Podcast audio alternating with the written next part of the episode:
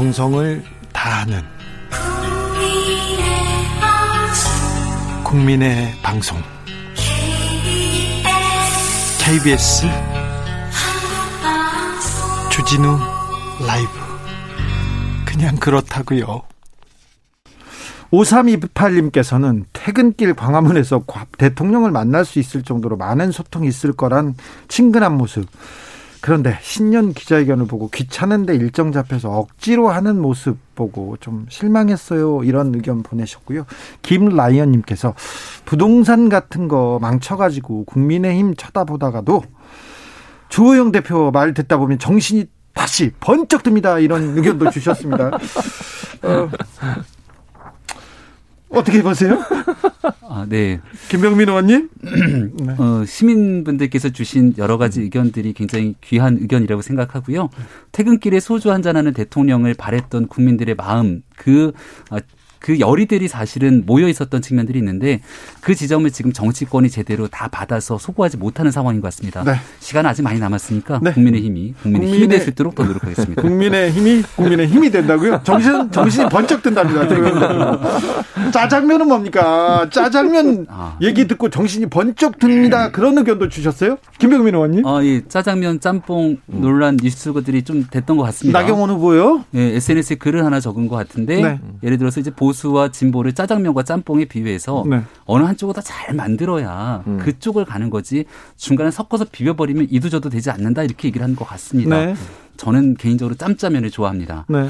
그리고 짬짜면을 좋아하시는 분도 있지만 사실 짬뽕과 짜장면은 우리가 매일 먹는 음식이 아니잖아요. 그런데 중국집 네. 가면 짜장면 시켜놓고는 아이고 짬뽕 먹을 걸, 어. 짬뽕 시켜놓고 짜장면 먹을 걸. 이건 인간의 본성 아닌가요? 음. 본성이죠. 예, 그리고 거기에 탕수육도 하나 곁들이고 군만두까지 있고 그렇죠. 이런 모든 것들이 갖춰져야 되는데 우리가 언제나 중국집에 갈 때마다 나는 무조건 짜장이야. 네. 나는 무조건 짬뽕이야. 이렇게 얘기하시는 분들은 별로 많지는 않을 겁니다. 음.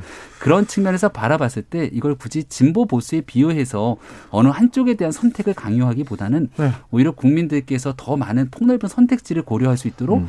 때로는 짜장면을 만들다가 또 때로는 짬뽕을 음. 만들다가 음. 음. 이렇게 올라운드 플레이어가 될 수 있는 모습들을 국민들께서는 좀 기대하지 않으실까 이런 생각도 해봅니다. 나경원 후보는 음. 왜 짜장면 얘기를 들고 나왔을까요? 그러니까 제가 볼 때는 이제 오세훈 후보가 나오고 경쟁이 심해지다 보니까 본인이 뭔가 보수 진영을 선점하려는 의도가 있었던 것 같아요. 그러다 네. 보니까 짬짜면에 대해서 상당히 부정적이고 무시하는 태도를 보이는 거 아니겠어요? 네. 그럼 짬짜면을 비교하면 짬뽕 짜장은 본인이 그랬어요. 짬뽕은 진보고 짜장은 보수고 짬뽕은 짬뽕 좌파. 그러니까 좌파라고 표현했죠. 어쨌든 색깔 때문에 그랬나요? 뭐 어쨌든 그렇다고 칩시다. 근데 짬짜면을 짬짜면 시켜서 먹잖아요. 또 메뉴도 있어요. 짬짜면이라고 네. 중국집 가면 네. 그럼 중도 두 개 다 먹고 싶은 분은 어떻게 하라고요? 그분들은 무시하는 겁니까? 지금? 짬짜면을 지금 제일 좋아하겠다는 김종인 비대위원장 어떻게 하라고 그러니까요. 그 비대위원장은 열심히 하려고 하는데 중도는 이도저도 아니라니요. 그럼 짬짜면 좋아하는 김병민 의원 지금 무시하는 겁니까? 그러니까 여기에 대한 해명을 조금만 더 드리면 지금 우리 당에는 나경원 의원만이 후보로 있는 게 아닙니다. 음. 한 10명 정도 가까운 굉장히 많은 스펙트럼을 갖고 있는 후보들이 있는데 여기에 대해서 일단 나경원 어, 전 의원이 주장하고 얘기하고 싶은 건 이런 정도로 내가 짜장면을 가장 잘 만드는 후보일 수 있다라는 점들을 부각하고 강조하고 싶었던 것이지 짬짜면을 부인하거나 네. 아니면 짬뽕도 만들 수 있는 후보가 우리 쪽에 있는데 굳이 그쪽까지는 내가 경쟁력을 갖고 있는 건 아니니까 내 것을 잘 보이기 위해서 얘기를 한 거라고 생각하고요. 아마 이 10명의 후보들이 네. 10명인가 더 많나? 많이 모여서 전체적인 경쟁력들을 최종적으로 담보해내면 그때는 짬뽕도 만들고 짜장도 만들고 짬짜면도 만들어낼 수 있는 후보들이 다 나와서 하나로 모여질 거라고 생각합니다. 원내대표까지 하신 분이 정치적 네. 이력 있잖아요. 이런 것도 판단 못하고 그렇게 얘기합니까? 이거는 의도적으로 얘기했다고밖에 보이지, 보이지 않아요. 중도 포기하겠다. 이렇게 이해하는 걸 이해한다고 봅니다. 요즘 행보를 보면 약간 보수적으로 좀 음. 강하게 나가고 있는 것 같아요. 나 후보께서. 아, 예. 왜냐하면 이 선거를 앞두고 있는 과정 속에서 나경원 원내 전 원내대표가 가장 많이 사람들에게 사랑받았던 지점들이 있는데 그쪽에서의 경쟁력들을 더 세게 보여주려는 것 같고요. 예. 다만 그거 하나만으로 모든 것들을 다 보여준다 이렇게 볼 수는 없기 때문에 아마도 나경원 후보라고 불러야겠죠. 음. 후보가 어, 남은 선거 운동 기간 동안 약자와의 동행이나 국민 통합이라든지 정말 더 어려운 사람들을 위해서 노력하는 여러 가지 모습들을 보여줄 거라고 생각합니다. 약자와의 동행 그거보다는 저는 서초동의 윤짜장 이것도 생각하시는 거 아닌가 그런 생각도 해봅니다. 음. 지지율이 워낙 높으니까요. 양혜연님께서 난 울면 얘기합니다. 울면 다른 분들은 나는 우동 얘기하죠. 우동도 네. 있고 네. 맞네요. 우동도 네. 있어요. 다른 음. 면도 뭐 있어요. 요새는 뭐 3030님 솔직히 요즘은 보수인 저는 홍준표 전 대표가 그립습니다. 저도 그런 분을 100명 중에 한 명 정도 봤습니다. 만났습니다. 네. 2460님, 국민은 삶의 경계에 서 있는데, 삶이 지금 왔다 갔다 하고 있는데, 정치를 짬뽕과 짜장이라 서글프네요. 얘기합니다. 자, 말 나온 김에 전직 대통령 두 분 근황 좀 살펴보겠습니다. 박근혜 전 대통령.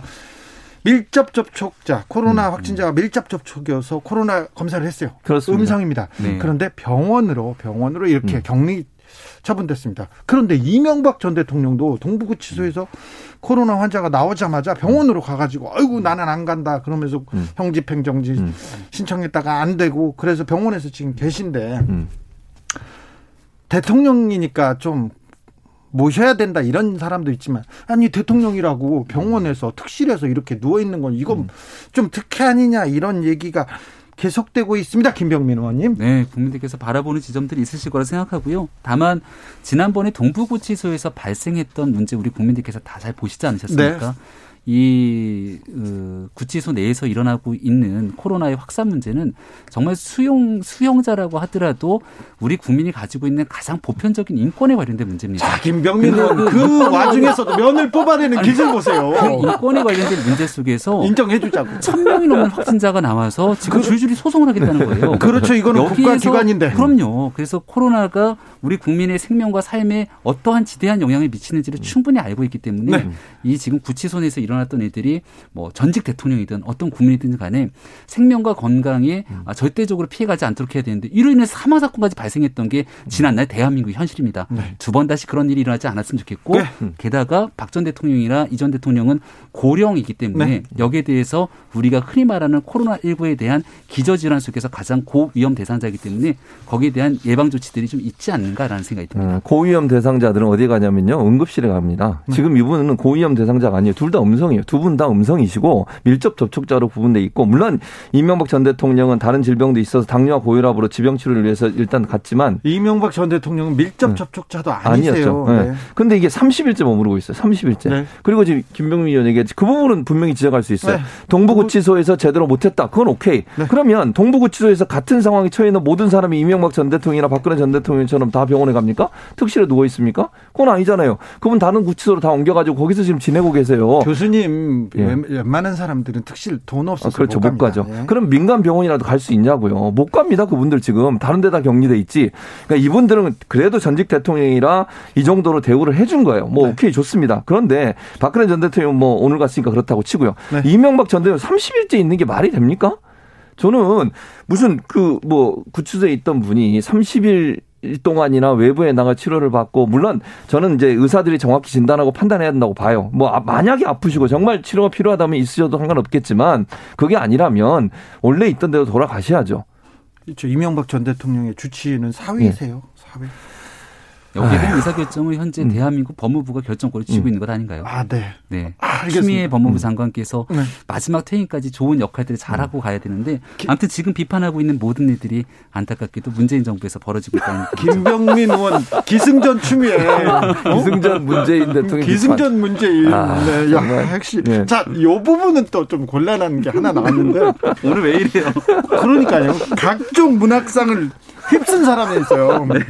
손창현 씨라는데 그분이 국민의힘에서 활동했어요? 아, 아세요? 아, 전혀 혹시? 처음 듣는 얘기인데요. 아 김병민 의원이 네. 모르면 뭐 이분이 큰 역할을 하신 건 아니네요. 우리 당에 이제 뭐 굉장히 많은 당원들이 있고 네. 또 당에 있는 여러 위원회들에 대해서 그 안쪽에 들어가는 위원들이 있습니다. 네. 뭐 내용 한 분 한 분까지 다 알기는 어려운데 중앙위원회라고 하는 곳에 있는 세부의 분과위원회 이분이 공모를 해서 아주 잠깐 활동을 하셨던 것 같아요. 네. 근데 문제가 뉴스를 보니까 일파만파 터지고 나서 이게 뭐지 하고 아마 중앙위 내에서도 뜨겁게 상황들을 봤던 것 같고 예. 지금 당 이 직에 대해서 즉각 해임 통보를 한 것으로 알고 있습니다. 바로 처리했습니다. 당에서. 네. 네. 그런데 그 이, 이분 그러니까 모르고 중앙에서도 좀그 활발하게 활동하고 역할을 가지고 어. 있던 분은 아니다. 이런 내용들을 전혀 알 수가 없는데 음. 확인되고 나서 즉각적으로 해임 통보를 했고요. 네. 예를 들어서 윤미향 의원이나 지금 문제가 되고 있는 상황 속에서 검찰이 기소가 되거나 하는 부분들에도 당직이나 당적을 계속 유지하고 있는 경우들과는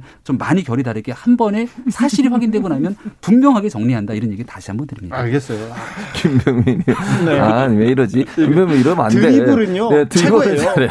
근데 네. 코너 지역에서 이게 끌고 막판에 가서 네. 너무 가, 나가는데 어쨌든 저는 어떤 형태로든 이런 사람이 국민의힘에 가서 일을 했다는 것 자체가 문제라고 보고요. 이걸 걸러내지 못한 국민의힘 분명 실수예요. 누가 됐든 아무리 작은 직책이라도 반대로 얘기해서요. 만약에 민주당에 더불어민주당 이런 사람이 있었다 국민의힘 가만히 있었겠습니까? 당연히 비판하죠. 누가 됐든. 그러니까 지금 얘기한 중앙위원회 분과위원이고 뭐 역할이 적, 적다 하더라도 어쨌든 국민의힘의 한 부분에 들어와서 위원으로 활동했다고 하면 그분이 한 일에 대한 비판은 겸허하게 받아들이고 사과해야 돼요. 네. 저는 그리고 이런 분들이 들어오는데 제대로 검증이 안 된 부분도 제대로 바로잡겠다고 하는 약속도 해야 되고 네. 뭐 입장 바꾸어 생각하면 민주당도 마찬가지예요. 민주당이 만약 이런 일이 발생했다면 국민의힘 의원들이 가만히 있었겠어요. 네. 제가 볼 땐 더 많이 공격했을 겁니다. 현윤성님께서 김병민 의원 난 민주당 지지자라 김 의원님 말 동감 못 하겠어요. 그런데 네. 말솜씨 박수를 보냅니다. 아 놀랐습니다. 그런데 제가 말씀드렸잖아요. 네. 이슈 티켓하가 어, 국민의힘에서 가장 강력한 무기가 나왔다. 강력한 그렇죠. 음. 분이 나왔다. 이분 얘기는 잘 듣고 있으면 또 공감할 부분이 많습니다. 자. 안철수 국민의 어. 당 대표의 행보. 아이고 저 사람들은 국민의 힘에서는 문재인 정부하고 안 싸우고 안철수하고 싸운다 얘기를 하면서 지금 계속 목소리를 높이고 있습니다. 네, 우리는 서울시장 보궐선거를 앞두고 문재인 정부와 싸운다기보다는 서울 시민들의 미래를 더 행복하게 해주기 위한 여러 가지 민생과 삶에 음. 집중하기 위해서 노력을 하고 있습니다. 김병민 이렇게 얘기해요. 대표님께서도 아마 안철수 대표가 좀 배우셔야 돼요. 우리 국민의힘과 서로 싸우겠다라고 하는 주장들에서 기싸움을 하는 건 아니라고 생각합니다. 네. 그리고 안철수 대표가 얘기하고 있는 야권 전체적으로 힘을 합치자 이런 예? 주장에 저희가 거절의 의사를 피력한 바도 없습니다. 이번 주부터 우리 당에 있는 많은 사람들이 서울시장 선거를 위해서 모두 힘을 모으고 있는 과정이기 때문에 우리는 우리의 절차에 따라서 진행을 해나가고 있고요. 안철수 대표님 보니까 오늘 저 용산 이태원에 갔던가요? 상가를 돌면서 강원래 씨 만나서 민생 행보 펼치시고 있는 모습 굉장히 보기 좋았습니다. 그런 행보를 통해서 한 2월 말 3월 초쯤 돼갖고 결국 국민들께서 아 어느 정당이 어떤 후보가 서울시를 대표하는 최고 지도자가 됐으면 좋겠는지에 대한 여론이 자연스럽게 수렴될 것이기 때문에 너무 초조하거나 다급해하지 마시고 각자의 일들을 꾸준히 수행했으면 좋겠다는 생각이 듭니다. 이번에는 국민의당과 국민의힘이 네. 단일화할까요? 별로 이 단일화라고 하는 공통의 손을 잡는 지점 속에서 큰 이견은 없는 것 같습니다. 가고자 는 지향점도 비슷하고 하겠다고 하는 목적과 정책 방향들도 흡사하다면 결국 마지막 순간에서는 왜 이 보궐선거가 치러졌는지에 대한 근본적인 이유를 찾아봤을 때 저는 어렵지 않게 한게 손을 잡을 수 있을 거라 생각합니다. 지난번 대선 때, 지난번 네. 지방선거 때, 지난번 총선 때, 이번, 이번 총선 때는 손을 잡았다고 볼 수도 있는데 음. 어, 단일화가 쉽지 않을 거라는 또 의견도 있는데요. 음. 저는 그렇게 봐요. 그러니까 단일화가 쉽지 않을 거. 단일화가 되더라도 아주 그러니까 자연스럽게 좋은 과정에서 그렇게 되지 않을 거라고 봅니다. 갈등이 네. 심할 거고요. 그게 도리어 마이너스 요소를 제공할 가능성이 있다. 안 될 가능성도 있고 되더라도 상당히 큰 서로 간의 상처를 주고 끝날 가능성이 있어. 그게 국민의힘한테 부정적 영향을 미칠 가능성이 있다고 봅니다. 그건 좀 걱정이죠.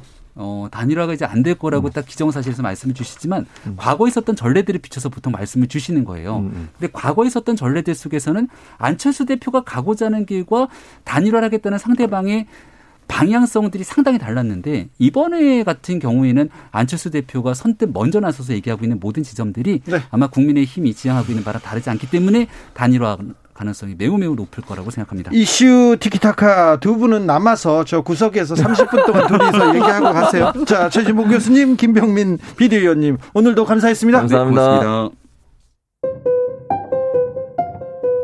정치 피로, 사건 사고로 인한 피로, 고달픈 일상에서 오는 피로.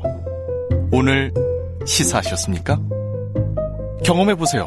들은 날과 안 들은 날의 차이. 여러분의 피로를 날려줄 저녁 한 끼 시사 추진우 라이브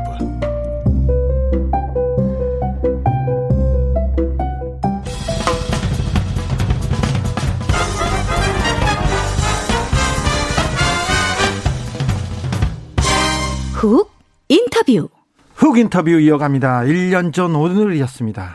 국내에서 코로나 19 확진자가 처음으로 나왔어요. 어, 너무 놀랐었는데 코로나 시대 아, 1년 동안 정말 많은 변화 있었습니다. 마스크가 그렇게 중요한지 마스크 구하기는 또 이렇게 어려운지 그때는 약국 앞에서 막 줄 서 있었지 않습니까?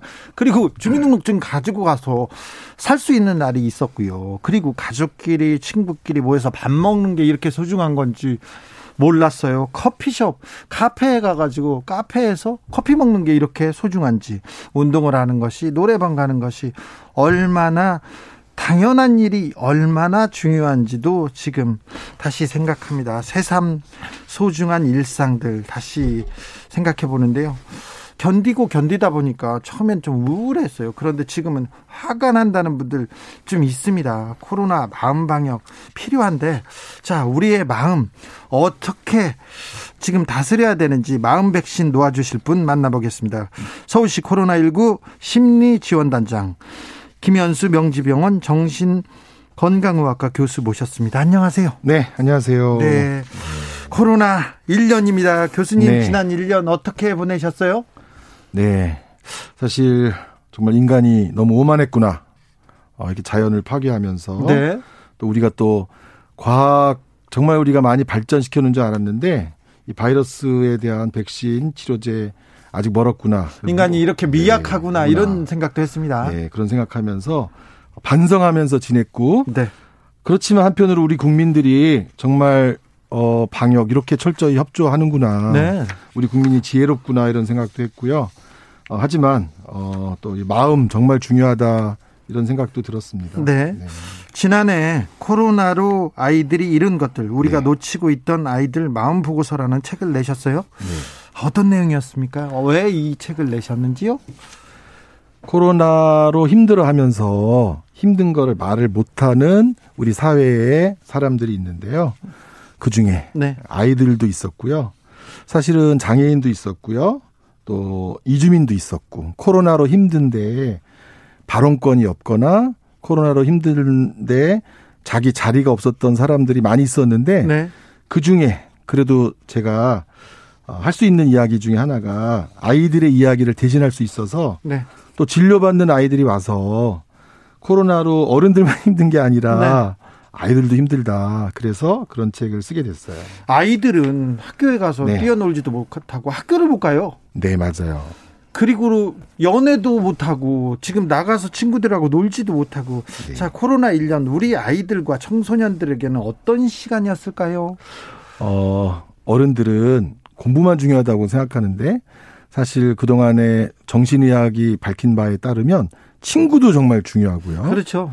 학교에서의 사회적 경험도 정말 중요하고요. 학교에서 뭐 배우기만 하고 공부만 하는 건 아니죠. 아니죠. 그렇죠. 네. 친구들과의 사회적 경험. 네. 뭐 옛날 뭐 원숭이 실험에서부터 뭐 여러 가지 실험에서 보이지 않게 사회생활을 통해서 경험하는 네. 뭐, 뭐 감성지능부터 많이 얘기했잖아요. 네. 사실 그래서 어, 학교라는 거, 학교를 왔다 갔다 하면서 배우는 지역사회라는 거, 동네라는 거, 이런 것들이 우리들한테 가르쳐 주는 거 진짜 많았고요. 네.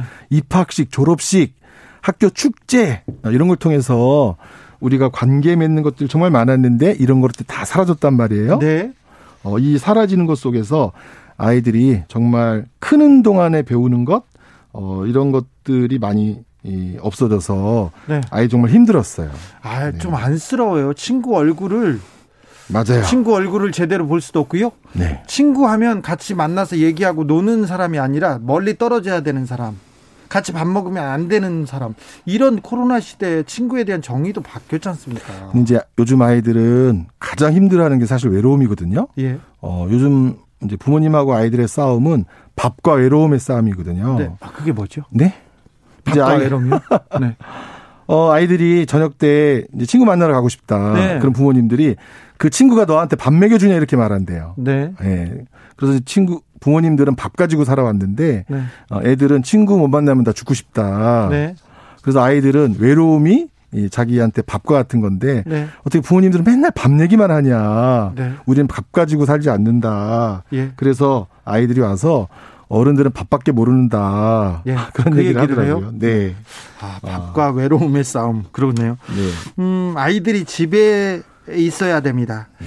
그래서 최근에 아동학대나 아동 방치 문제가 이렇게 그런 기사가 나올 때마다 가슴이 아파요. 네.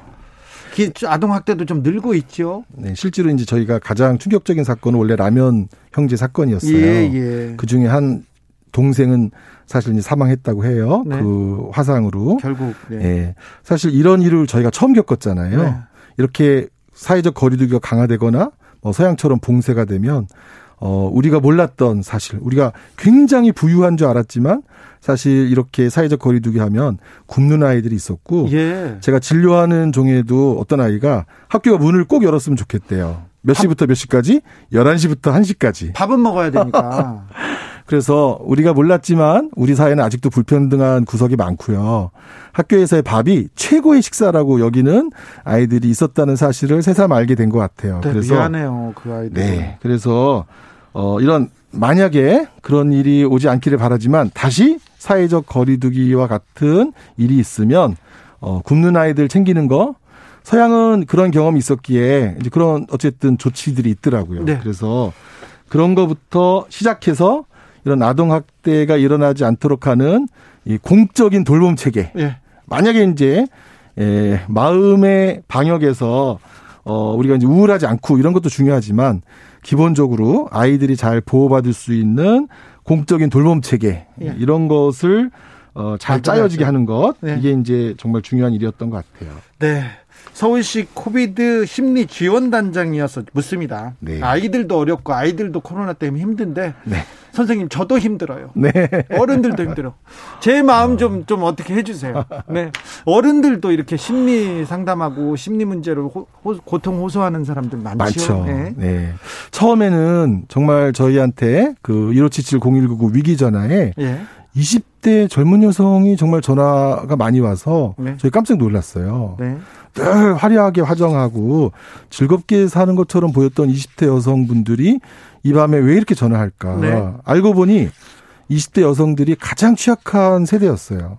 그래요? 네. 비정규직, 네. 비숙련에 여고 졸업한 부모님하고 어, 사이 좋지가 않았던 독거로 지내던 20대 여성들이 굉장히 삶에 쉽게 해고되기 때문에 네. 예, 큰 위기였고 그 친구들이 예, 자신의 자신을 정말 버린다 사회가 예. 쉽게 버린다 이런 전화가 많았다가 또 최근에는 정말 힘든 전화인데 저희 상담원들이 많이 힘들어하는데 그분들 더 힘들죠. 예. 어 내일 문 닫을지 뭐 오늘 문 닫을지 생활고. 네. 그래서 어문 닫문 닫음의 전화. 네. 그러면서 동시에 자기 목숨도 어, 마감할 것 같다. 라는 그런 이 자영업 하시는 분들의 전화가 그래서 정말 이 심리 방역의 중요성 네. 이 문은 닫아도 마음은 닫지 말자 아, 마음 우리 계속 연결하자 네.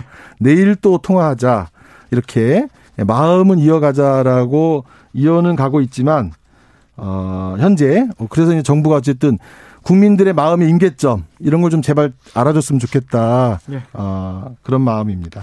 문은 닫아도 마음은 닫지 말자. 1577-0199요? 네. 일로 전화하면 네. 마음의 위기 상담, 마음을 음. 열게 하는, 마음을 이어가게 하는 네. 상담을 저희가 최선을 다해서 어, 하고 있습니다. 3635님께서 핸드폰 찍은 사진 조금만 올리면 작년 이맘때 사진인데요. 참 그립고 낯설기도 하네요. 얘기합니다. 순님께서는 사랑하는 사람과 여행 가고 싶어요. 얘기합니다. 아, 여행 가고 싶다. 비행기 타고 싶다. 그런 분들 많습니다. 네. 보아님께서 미용실 가고 싶다. 이렇게 얘기하는데 저는 평생 미용실 가고 싶지는 않습니다. 저는 싫습니다. 네. 아무튼 그런 분들 많습니다. 5716님 코로나 하면 생각나는 거 시도 때도 울 없이 울리는 재단 문자 그리고 익숙해져 버린 마스크 매일 반복되는 브리핑 경조사 참석을 안 해도 이해해주는 희한한 현재. 이 세태 참. 놀랍습니다 정말. 자 선생님, 네. 어, 코로나 때문에 우울해요. 코로나 블루 얘기가 나왔습니다. 그런데 코로나 때문에 화나요. 코로나 레드가 나오더니 이제 절망감, 이제 다 놓고 싶어요. 암담해요 하면서 코로나 블랙이라는 신조어까지 나왔어요. 아, 현재 상황 어떻게 보고 계십니까? 어, 이제 대부분의 분들이 뭐 여름엔 끝나겠지. 네. 그래서 1차 계획, 어, 겨울에는 끝나겠지. 네. 2차 계획. 어, 새로운 봄이 오면 끝나겠지. 그랬는데 지금 2021년 올해 겨울쯤에나 백신 접종 다 끝난 다음에 집단 면역이 되면 끝날지 안 끝날지 모르겠다라고 하니까 그래도 거리두기 하고 그때도 마스크를 써야 된다면서요? 네, 그러니까 어 이런 만성적인 스트레스의 과부하. 예. 어, 이러니까 이제 정말 다리가 후들거린다. 내 마음을 더 이상 컨트롤 어, 못하겠다. 이런 모든 국민이 정말 과부하의 상태에서 이제 면역력을 정말 버티면서 살아야 되는 그런 참 어려운 시기가 어, 저희가 지금 겪고 있는 이 시기인 것 같아요. 네. 네. 자, 코로나 우울증 그리고 코로나 분노 이거 조금 극복하는데 도움이 될 만한 것들이 어떤 게 있을까요? 어, 모두가 화가 나는 시기고 모두가 힘든 시기일 때 제일 중요한 건 자신의 상태를 아는 것인 것 같아요. 네. 내가 얼마나 지금 화가 났나? 내가 얼마나 힘든가? 자신의 상태를 아는 거는 굉장히 어려운 일입니다. 네. 어, 그래도 사실 그래서 이제 우리가 뭐 10점 만점에 몇 점 서로 모여서 이런 얘기도 많이 하거든요. 너 예. 오늘 상태가 어떠냐? 예. 뭐 오늘의 날씨 오늘의 기분 날씨가 어떠냐? 우리 어 청소년들하고 모여서도 그런 거 많이 하거든요. 네. 어 자신의 상태를 잘 알고 네. 어 그다음에 어 하루에 하루에 어떤 순간이라도 자신이 쉬거나 자신의 고요한 시간, 평화의 시간을 가져서 쉼을 가질 수 있는 시간을 어떤 식으로도 이제 어떤 식으로라도 확보하는 게 정말 중요하고 어 그다음에 에 긍정적인 기분이나 긍정적인 어 상태를 유지하려고 하는 노력도 정말 중요하다고 그래요. 네. 네. 어찌됐든 마지막 마음의 포장이나 봉인을 할 때는 그래도 뭐 어떻게 나아지겠지. 굉장히 유명한 철학자들이 뭐 다 어, 지구의 종말이 오면 뭐 나무를 심겠다, 사과나무 심겠다, 네. 내일 씨를 씨앗, 을 심겠다라고 했던 말들은 네. 아주 깊은 의미가 있었던 말들이었던 것 같아요. 네. 그래서 사실 희망을 잃지 않는 긍정적인 분위기로 산다는 것, 그냥 아주 별 의미가 없는 말인 것 같지만 아주 긍정적인 태도를 유지하는 것, 이게 우리의 면역력도 강화하고 또 주변에도 힘을 주는 일인 것 같아요. 교수님만의 이 네. 조금 우울함을 극복하는 그런 좀 비책이 있으면 좀 알려주세요. 어, 대부분의 뭐 사람들이 자기 기분에서 자기 현재 기분에서 빠져나가기 빠져나가기 위한 어떤 가벼운 기분 전환의 일을 하죠. 네. 어, 뭐 저는 뭐 유튜브를 보기도 하고요. 예. 어, 유튜브 길지 않은 거 15분, 20분짜리 또는 뭐 10분짜리 제, 어, 지금 기분에서 빠져나갈 수 있는 것을 간단하게 하고 어 그런 다음에 양치질이나 세수를 감, 가볍게 하고 네.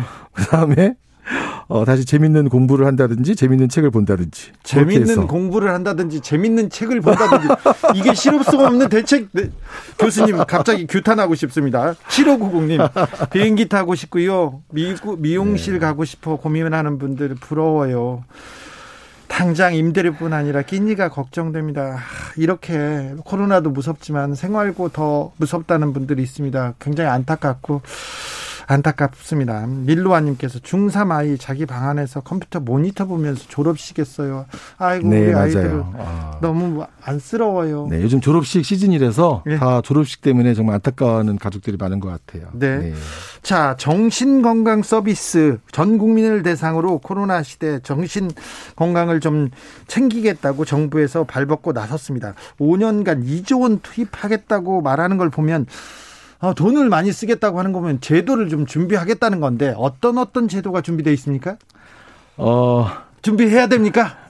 더 많은 어, 준비가 필요하다고 생각하죠. 예. 하지만 뭐 정부가 이렇게 네. 어 우리 정은경 질병관리청장님부터 네. 국민들의 마음이 중요하다, 국민들의 심리 방향이 중요하다 이렇게 말씀해 주신 것 어부터 저는 감사하다고 생각하고 예. 어쨌든 정부가 국민의 마음을 돌보겠다, 정신을 돌보겠다. 아, 이렇게 해서 이런 정책과 계획을 준비했다는 것 자체가 그래도 우리 정부가 아, 여러 가지 방면을 네. 다 지원하려고 하는구나 하는 점에서 네. 아, 그래서 성숙한 정부로 가고 있다 이런 생각을 긍정적으로 해보려고 저도 애를 쓰고 있습니다. 네. 네. 코로나 때문에 굉장히 긴장하고 네. 어, 또 인내하고 있어요. 그런데 그 인내가 1년을 지나면서 굉장히 다른 부작용으로 지금 표출될까 그게 걱정이에요. 저는 코로나 시대가 끝나더라도 네. 꼭 그런 거 있지 않습니까? 가장 어려운 일을 헤쳐나가고 난 후에 이렇게 어, 좀 거, 그, 거기서 무너지는 아주 어려움을 극복한 부부가 그 그걸 극복한 이후에 이혼하는 경우 굉장히 많거든요. 그거는 서로가 믿고 네. 서로가 공동의 목표를 향해서 어, 함께 추구하던 것을 잘 얻으면 그렇게 되지 않는다고 생각해요. 네. 근데 그것이 이제 굉장히 서로가 원하는 게 아니었다. 그럴 경우에는 우리 어, 기자님, 우리 말씀처럼 그렇게 될 수 있는데, 저희는 굉장히 놀라는 게요. 많은 전문가들이 사실 우리나라 국민들이 이렇게 철저하게 할 수 있다는 것에 굉장히 놀라요. 이게 굉장히 훌륭한데요. 네. 그만큼 스트레스, 심리적으로 굉장히 압박감도 클 거예요. 어, 그, 그럼에도 불구하고 이거를 잘 견디면서 또 한편으로 보면은 또 즐길 만한 것들은 또 굉장히 잘 즐기고 계시거든요. 저는 어, 이런 긍정적인 면을 어, 우리 스스로가 굉장히 긍정적인 면이 있다고 하는 것을 즐길 줄 알아야 되는데 네. 또 일각에서는 그게 무슨 저는 이런 용어 잘 모르지만 국뽕이다 뭐 이렇게 해가지고 좀 비하하는 쪽으로 어 하는 측면이 있는 것도 좀 안타까운데 네. 저는 어쨌든 우리의 긍정적인 면 서양에서는 이제 외상후 성장이라고 하는데 네. 우리가 이 코로나를 겪으면서 성장한 측면도 있는 것 같아요. 그렇죠. 우리는, 확실히 우리는 네. 또 잘하고 있다. 우리는 진짜 선진국이었어 이런 생각도 하고요. 어떤 그 수칙을 지키는 측면에서는 어 뭐 꼭 그걸 선진국이라고 표현할 수는 없지만 굉장히 성숙한 측면을 우리가 보여줬고 국민성의 자부심을 느낍니다. 네. 그리고 도움을 서로 주려고 하는 태도에서도 굉장히 이제 예, 성숙한 측면을 보였다고 생각하고 마지막으로 저는 이제 얘기 드리고 싶은 것은 정말 마음이 힘든 분들 네. 또 정말 자살까지 생각하시는 분들이 현재 정부가 도와주려고 하는 많은 여러 가지 정책을 준비하고 있으니까 네. 도움을 요청하는 것에 주저하지 않는 그런 용기와 성숙함도 있다면 네. 어, 이 코로나 이후에 걱정되는 우울과 자살 이것도 훨씬 줄어들 수 있겠다. 지금 가장 걱정하는 게 코로나 이후에 우리 네. 예, 뭐냐고 아까 여쭤보셨는데 그게 사실은 재난 이후의 자살이거든요. 아, 예. 예. 이것이 늘어나지 않도록 거기까지 코로나 심리 방역까지 저희가 성공할 수 있도록 어, 있도록 하기 위해서는 가장 중요한 것은 국민들이 도움을 요청하는 일인 것 같아요. 네. 네. 재난 위, 이후에 또 극단적인 생각 그걸 막기 위해서 아, 서로 서로에게 손을 내밀고 도움을 청하고 그리고 주변을 둘러보는 그런 지혜가 네. 필요한 때 같습니다. 6817님이 아무도 없는 새벽에 공원 걸어요. 한 시간 동안 걷는데 너무 좋아요. 얘기하셨습니다. 아, 이거 좋은 방법이에요. 네, 좋은 방법입니다. 네. 새벽에 네. 또뭐 하면 좋을까요? 체조요? 새벽에 체조도 좋고 걷기도 좋고 명상도 좋고 네. 특히 이제 코로나 시기에 굉장히 중요한 어, 어 자기 돌봄의 주제가 네. 이 mindfulness 명상으로 부각된 것 같아요. 아, self care, 네. self mindfulness. 그래서 이제 현대인들이 이 이렇게 이제 혼자 지내는 어쩔 수 없는 시간, 어, 이 시간들을 자기를 돌보는 시간으로 승화시키는 방법으로 어, 우리가 전체 국민들이 이 명상의 시간을 가질 수 있는 그런 프로그램도 많이 늘었으면 하는 그런 바람도 같습니다. 명상이요? 저는 명상을 꿈에도 생각해 본 적이 없는데 다른 방법도 제가 또 교수님께 여쭤보겠습니다. 오늘은 네. 여기까지 듣겠습니다. 네네네. 김현수 교수였습니다. 감사합니다. 네, 네 고맙습니다. 교통정보센터 다녀올게요. 정현정 씨.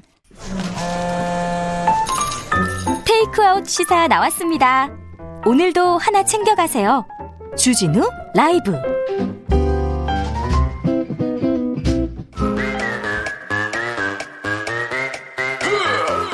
모두 정숙해 주십시오. 재판 5분 전입니다. 재판부 입장하고 변호사들 들어왔습니다. 그럼 사건 번호 0120 오늘의 재판 시작합니다. 양지열 변호사 출석했습니까? 네, 양지열입니다. 박지원 변호사 출석했나요? 네, 출석했습니다. 네. 한 주간 많은 재판이 있었습니다. 그 중에 이재용 부회장, 삼성전자 부회장 재판이 있었습니다. 재판 때문에 어우 경제가 위기다 어렵다 하는데 어, 구속 이후에 이틀 연속 삼성전자의 주가 주가는 오르고 있습니다. 어, 네, 오르고 그날 있습니다. 당일은 조금 빠졌는데요. 네. 뭐그 후유는 계속 오르고 있어요. 뭐 그날 당일은 2시 반쯤 판결이 나왔죠. 네. 그러니까 30분 정도 영향을 네. 미쳤는지는 모르겠으나 그 다음 날 그 다음 날은 오르고 있다고 하는데 자 재판부에서 징역 2년 6개월 선고했습니다. 양지열 변호사님 어떻게 보십니까? 어, 일단 집행유예가 아닌 실형이 나온 부분은 다소 의외였고요. 네. 근데 이제 아예 예상을 못했던 건 아니에요. 어느 정도 가능성이 있다라는 얘기는 저도 다, 다 이건 제 개인적으로 저희가 했죠. 판결 방송에서. 직전에 그런 얘기를 네, 좀 했었고요. 저희가요? 다만 2년 6개월은 굉장히 작은 형량이죠. 최하한을 지금 최하가 징역 5년 원래 5년이에요. 그걸 절반을 꺾었습니다. 작년 작년 강경한 거고요. 근데 이게 결국에는 저희가 그렇게 얘기 많이 했던 준법감시위원회 있지 않습니까? 네. 그거를 삼성이 숙제를 제대로 안 했다라는 게 판결 이유예요. 네. 아. 이게 재판부에서 왜 이거 하라 그랬는데 왜 안 했어? 이래서 양형 조건 반영 못 하겠어. 그래서 빠지는 바람에 결국 실형이 됐거든요. 이거는 저는 이런 거랑 똑같은 거예요. 숙제를 준 게 정말 그 숙제를 이행하라고 준 것도 있겠지만 숙제를 준 것은 집행유예를 해주기 위해서 했다는 그렇죠. 측면이 있는 거거든요. 노력했죠. 당연하죠. 네. 그런 상황에서 예컨대 이제 재산제라 그러면 합의 같은 게 양형에 아주 중요한 요소입니다. 네.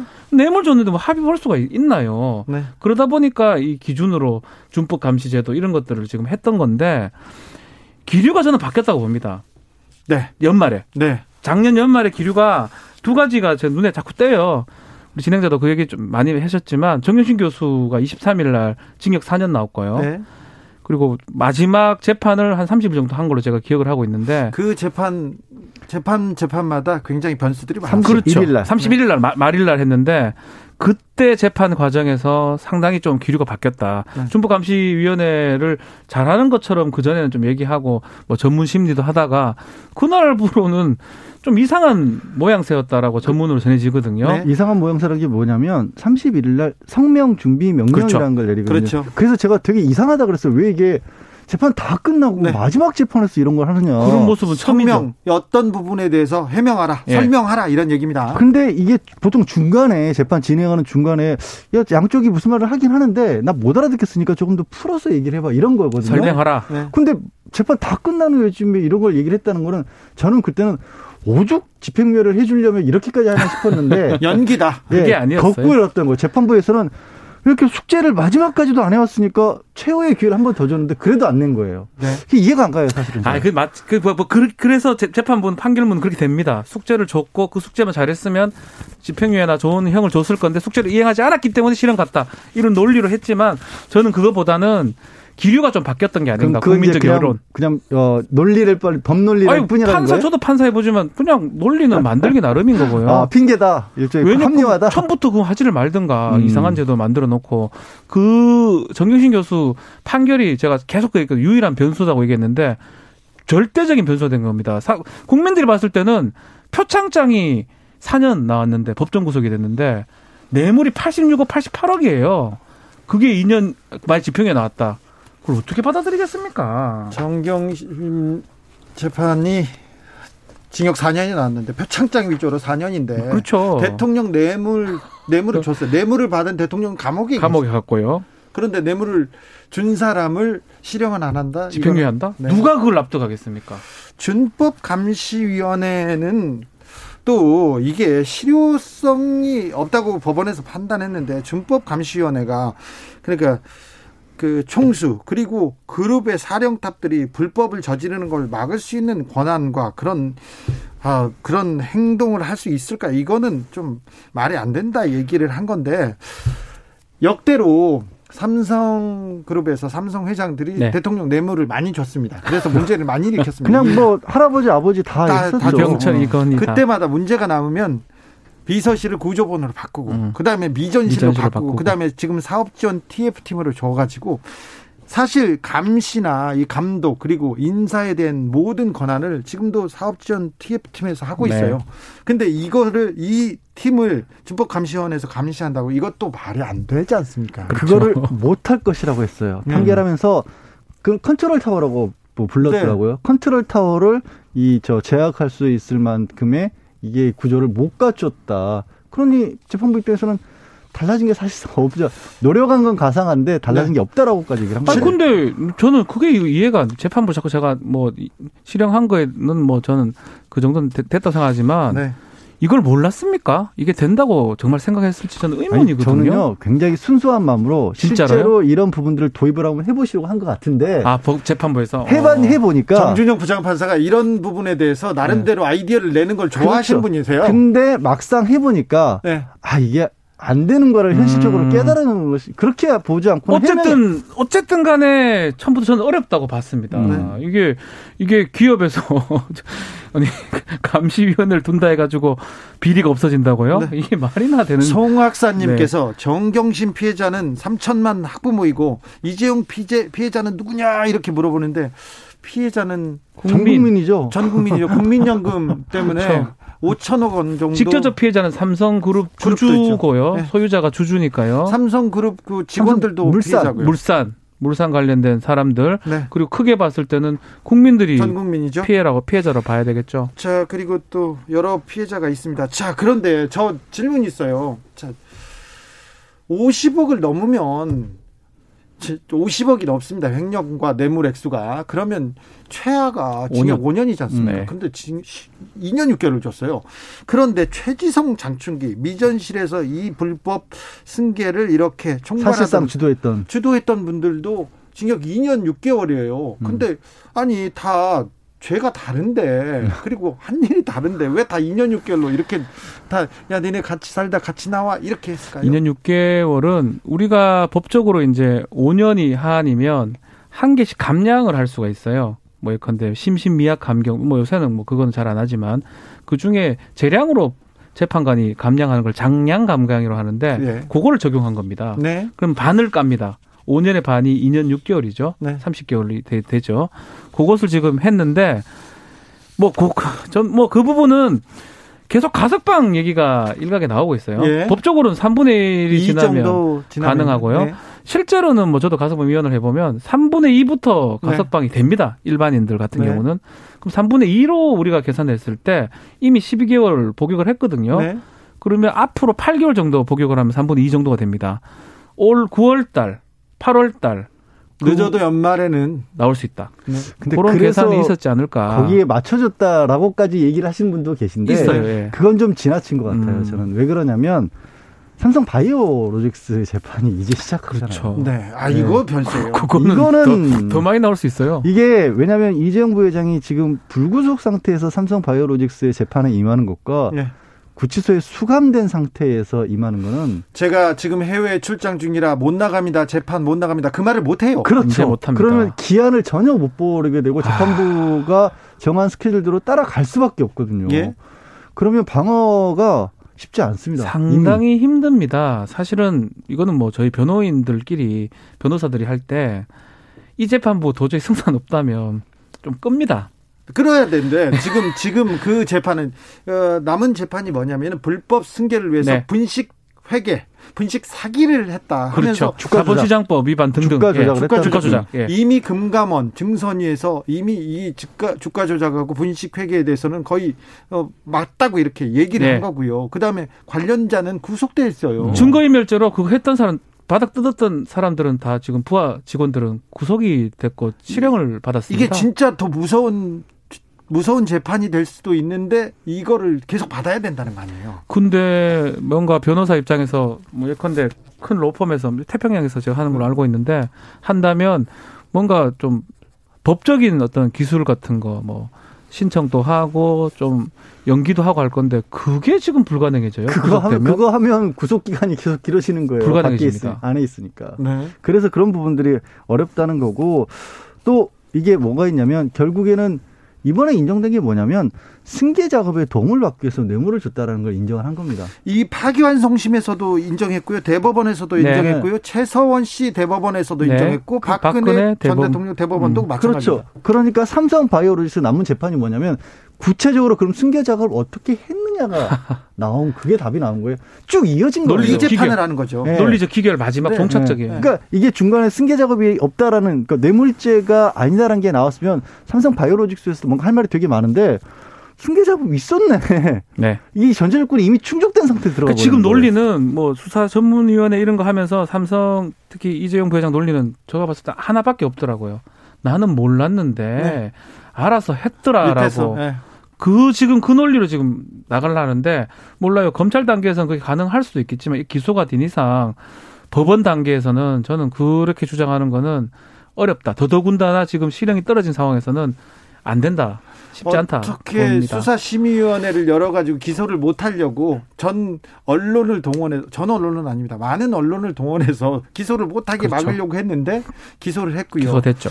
어 결정적인 재판 하나는 유죄로 이렇게 판결이 됐습니다. 사실상 확정이 됐습니다. 어, 이 재판도 이 굉장히 어려워지는 거죠, 영재열 변호사님? 아니 그렇죠. 말씀드린 것처럼 전제 조건도 있고 지금 결국 이제 조금 전에 어, 박 변호사 얘기한 것처럼 그 삼성 바이오로직스를 승계 작업을 하기 위해서 삼성그룹에서는 2010년 이전부터 추진해왔던 프로젝트가 있어요. 네. 검찰에서는 그 프로젝트에 맞춰서 준비를 해왔다가 네. 다만 조금 서둘렀던 부분은 이제 이건희 회장이 갑자기 와병에 들어가는 바람에 네. 조금 서둘렀다. 더 많이 서둘렀죠. 네. 그렇죠. 그거 말고는 이미 계획된 일이었다는 게 지금 검찰의 자료가 있습니다. 자료가 문건들이 다 네. 나왔고요. 프로젝트 자료를 왜냐하면 이게 거슬러 올라가면 애초에 제일모직 네. 그러니까 에버랜드가 제일모직으로 이름을 바꿨잖아요. 네. 이건희 회장 때 이미 에버랜드 주식을 헐값으로 넘겼던 게 한번 사건이죠. 네. 그 유명한 전환 사건을 사건. 수사를 네. 받았어요. 수사를 받았는데 그때 검찰이 제대로 수사를 안 했어요. 네. 또 판결도 마찬가지. 집행유예 받으면서 결국은 정말 소액으로 세금 내지 않고 그러니까 그때로 거슬러 올라가면 상속이 된 거죠. 사실 그러니까 이 삼성을 승계, 승계하는 것 자체를 막 뭐 반대한다는 게 아니라 네. 승계를 할 거면 정당한 대가를 아, 그렇죠. 치르면 되는데 왜 계속 일을 어렵게 꼬아가지고 돈 내고 세금 내고 받아가면 되죠. 세금 내기 싫어서 세금보다 싸니까 뇌물을 준 거 아닙니까? 그, 그러니까 벌 받죠. 예전에는 그렇게 해가지고 먹혔잖아요. 집행유예 정도면 살면 지금까지 되는데. 예전에는 삼성에 대한 얘기를 방송에서 못했어요. 하면 무섭, 무서워요. 어유 그렇죠 무섭죠. 예, 예. 전혀 이런 얘기를 못했죠. 근데 지금 실형이 낮기 때문에 저희도 떳떳하게 얘기를 할 수 있는 거예요. 그리고 떳떳해요. 안뭐 죄지었어요. 떳떳하게 말하기. 아, 조금 무섭긴 하죠. 감성 얘기. 근데 그래서 저는 이번에 2년 6개월이 뭐 적, 적을 다고 이렇게 평가하는 사람들도 있지만 5년이 원래 맞다면 의미가 의미가 그런 식으로 부여할 수 있다. 왜냐하면 어, 나쁜 짓을 하면 처벌받는다라는 거를 알려준 거잖아요. 다음 재판으로 넘어가겠습니다. 오늘이었나요? 한동훈 검사장을 폭행한 혐의로 기소된 정진웅 차장 검사의 재판이 열렸습니다. 굉장히 조금 이것도 아. 특이한 재판이에요. 독직 폭행. 독직 폭행 뭐냐면요. 우리 그 죄송합니다만 그 마동석 배우 있죠. 네. 마동석 같은 분이 형사로 나오는 그런 영화나 드라마 같은 거 있습니다. 네. 이건 그냥 웃자고 하는 얘기예요. 자, 범인을 잡으러 갔어. 범인을 네. 잡으러 갔는데 아니죠. 이런 제일 유명한 장면 이거죠. 범인을 잡아서 네. 왔는데 말을 안 하니까 야 커튼 좀 쳐봐 네. 한 다음에 마동석 씨가 그 어마어마한 힘으로 진실의 방에 가서 네. 네. 진실의 방 뭐 이런 얘기를 하면 옛날 얘기입니다. 요즘 네. 얘기가 아니라 때려서 네. 자백을 받아낸다든지 헬멧 뭐 씌운 다음에 막 마동석 씨가 때린 네. 다음에 이렇게 얘기를 하잖아요. 그럴 때 썼던 게 독직 폭행이거든요. 그렇죠. 요새는 고문 그런 거 요즘 큰일 나요. 요즘은. 그런데 사라졌던 역사 속으로 사라졌던 독직 폭행이라는 게 그런 죄로 지금 재판이 열리고 있어요. 그게 그가 뭐냐면 그날 상황이 이런 거죠. 이 영장을 가지고 한동훈 검사장에게 압수수색을 집행하려 갔다가 네. 이게 몸싸움이 일어난 건 맞습니다. 몸싸움이 했어요. 온, 온 국민이 다 아는 거고요. 네. 근데 정진웅 부장검사는 그거 스마트폰을 뺏으려고 하다가 이렇게 몸이 겹쳐지면서 넘어지니까 위에 있어서 내가 눌렀다는 거고. 근데 검찰의 기소는 뭐냐면 거기서 몸을 억지로 짓눌렀다. 네. 그래서 이게 독직 폭행이다라는 건데 하, 사실 상황이 이게 뭐 젊은 그런 뭐 혈기왕성한 그런 사람들도 아니고 부장검사도 나이도 있고 날렸다가 바로 이제 병원에 누웠어요. 그렇죠. 네. 놀랍게도 독직 폭행이라는 것도 그렇고 지금 둘 다 피해자, 피고인 둘 다 검사입니다. 네. 간부급 검사예요. 차장 검사, 차장 검사 또 검사장급. 네. 참 이런 경우가 있나 싶은데 이거를 기소를 했기 때문에 이제 재판부에서 판단을 받는 겁니다. 재판도 빨리 열렸어요 생각보다. 그리고 오늘 얘기는 고의 부분을 좀 얘기를 했어요. 네. 피고인 정진웅 차장 검사가 네. 자신은 무게 중심을 잃어서 넘어진 것이다. 네. 그래서 난 독직 폭행을 할 고의가 없었다라고 주장을 했고요. 고의가 없었다. 예, 그래서 범위 어, 범죄 자체를 부인하는 지금 모양새고 네. 아마 2회 공판 기일부터는 계속적으로 어, 증인신문 할것 같아요. 그 장소에 있었던 수사관들. CCTV는 없습니까?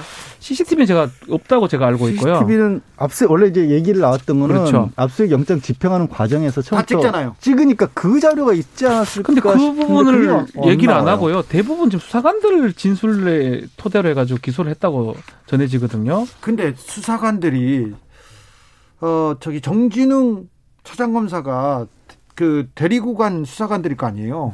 네. 근데 그분들이 어떻게 얘기했는데 오히려 정진웅 차장검사가 이렇게 재판을 받고 있죠 피고인으로. 기소는 기소 독점입니다. 기소 네. 재량이고요. 네. 검사가, 검사 마음입니다. 검사가 어떻게 결정하느냐에 네. 따라서 검사가 뭐 상관이든 뭐든 독직 폭행해서 기소도 할 수 있고요. 예. 또 기소유예도 할 수 있고요. 무혐의도 음. 할수 있는 그런 모습 우리가 많이 얘기했었고 독직 폭행이라는 거 저는 거의 본 적이 없어요 최근에. 검사들 간에 이렇게 또 법 집행 과정에서 이 몸싸움도 본 적이 없고요. 그걸 가지고 이렇게 기소한 것도 본 적이 없어요. 아주 저는 처음이고 좀 사실 검사들이 압수수색한데 웬만한 데는 잘 나가 안 나가죠. 나가죠. 부장검사 우리가 TV 보면 검사 나가는 것처럼 보이죠. 안 나가요. 수사관들이 해요. 검사가 음. 뭐 그러니까 예우 합니까? 차원에서 나갔던 건데 뒤에 서 있죠, 그냥. 네. 예우 차원에서 나갔다가 다른 사람이면 아마 이런 건 있었을 거예요. 수사관 다른 수사관이었으면 뭘 하고 있든지 간에 감히 거기서 이렇게 강제로 손을 댄다는 생각 자체를 그렇죠. 못했을 수 있죠. 네. 그런데 그래도 어쨌든 부장검사니까 검사장한테 가서 스마트폰을 뺏으려고 휴대폰을 뺏으려고 한 거고 네. 그런데 그 과정에서 넘어진 게 과연 그런 아까 얘기했던 어, 저 예전에 수사 영화에서나 볼 수 있었던 상황으로 봐야 되느냐. 네. 아, 이게 되게 희한한 재판이긴 해요. 재미, 뭐, 주, 주목을 해야 되는 저는 요거 말고 그러면 자꾸 그 휴대전화가 얼마나 중요하길래 네. 안 뺏길려 했고 한쪽은 뺏으려 했고 독직 폭행을 기소를 했고 수사 초기에 압수색을 좀 신속해서 바로 뺏었어 뺏어야 아니 이번에도 휴대전화 네 개 다 없어져 버렸잖아요. 검사들이요. 네. 룸사롱에서 술 드신 분들 그 불기소는 했는데 알고 네. 보니까 휴대전화를 다 바꾸시고 아니 10일 날, 아, 그죠 작년 10월 달에 휴대전화 네 개가 네.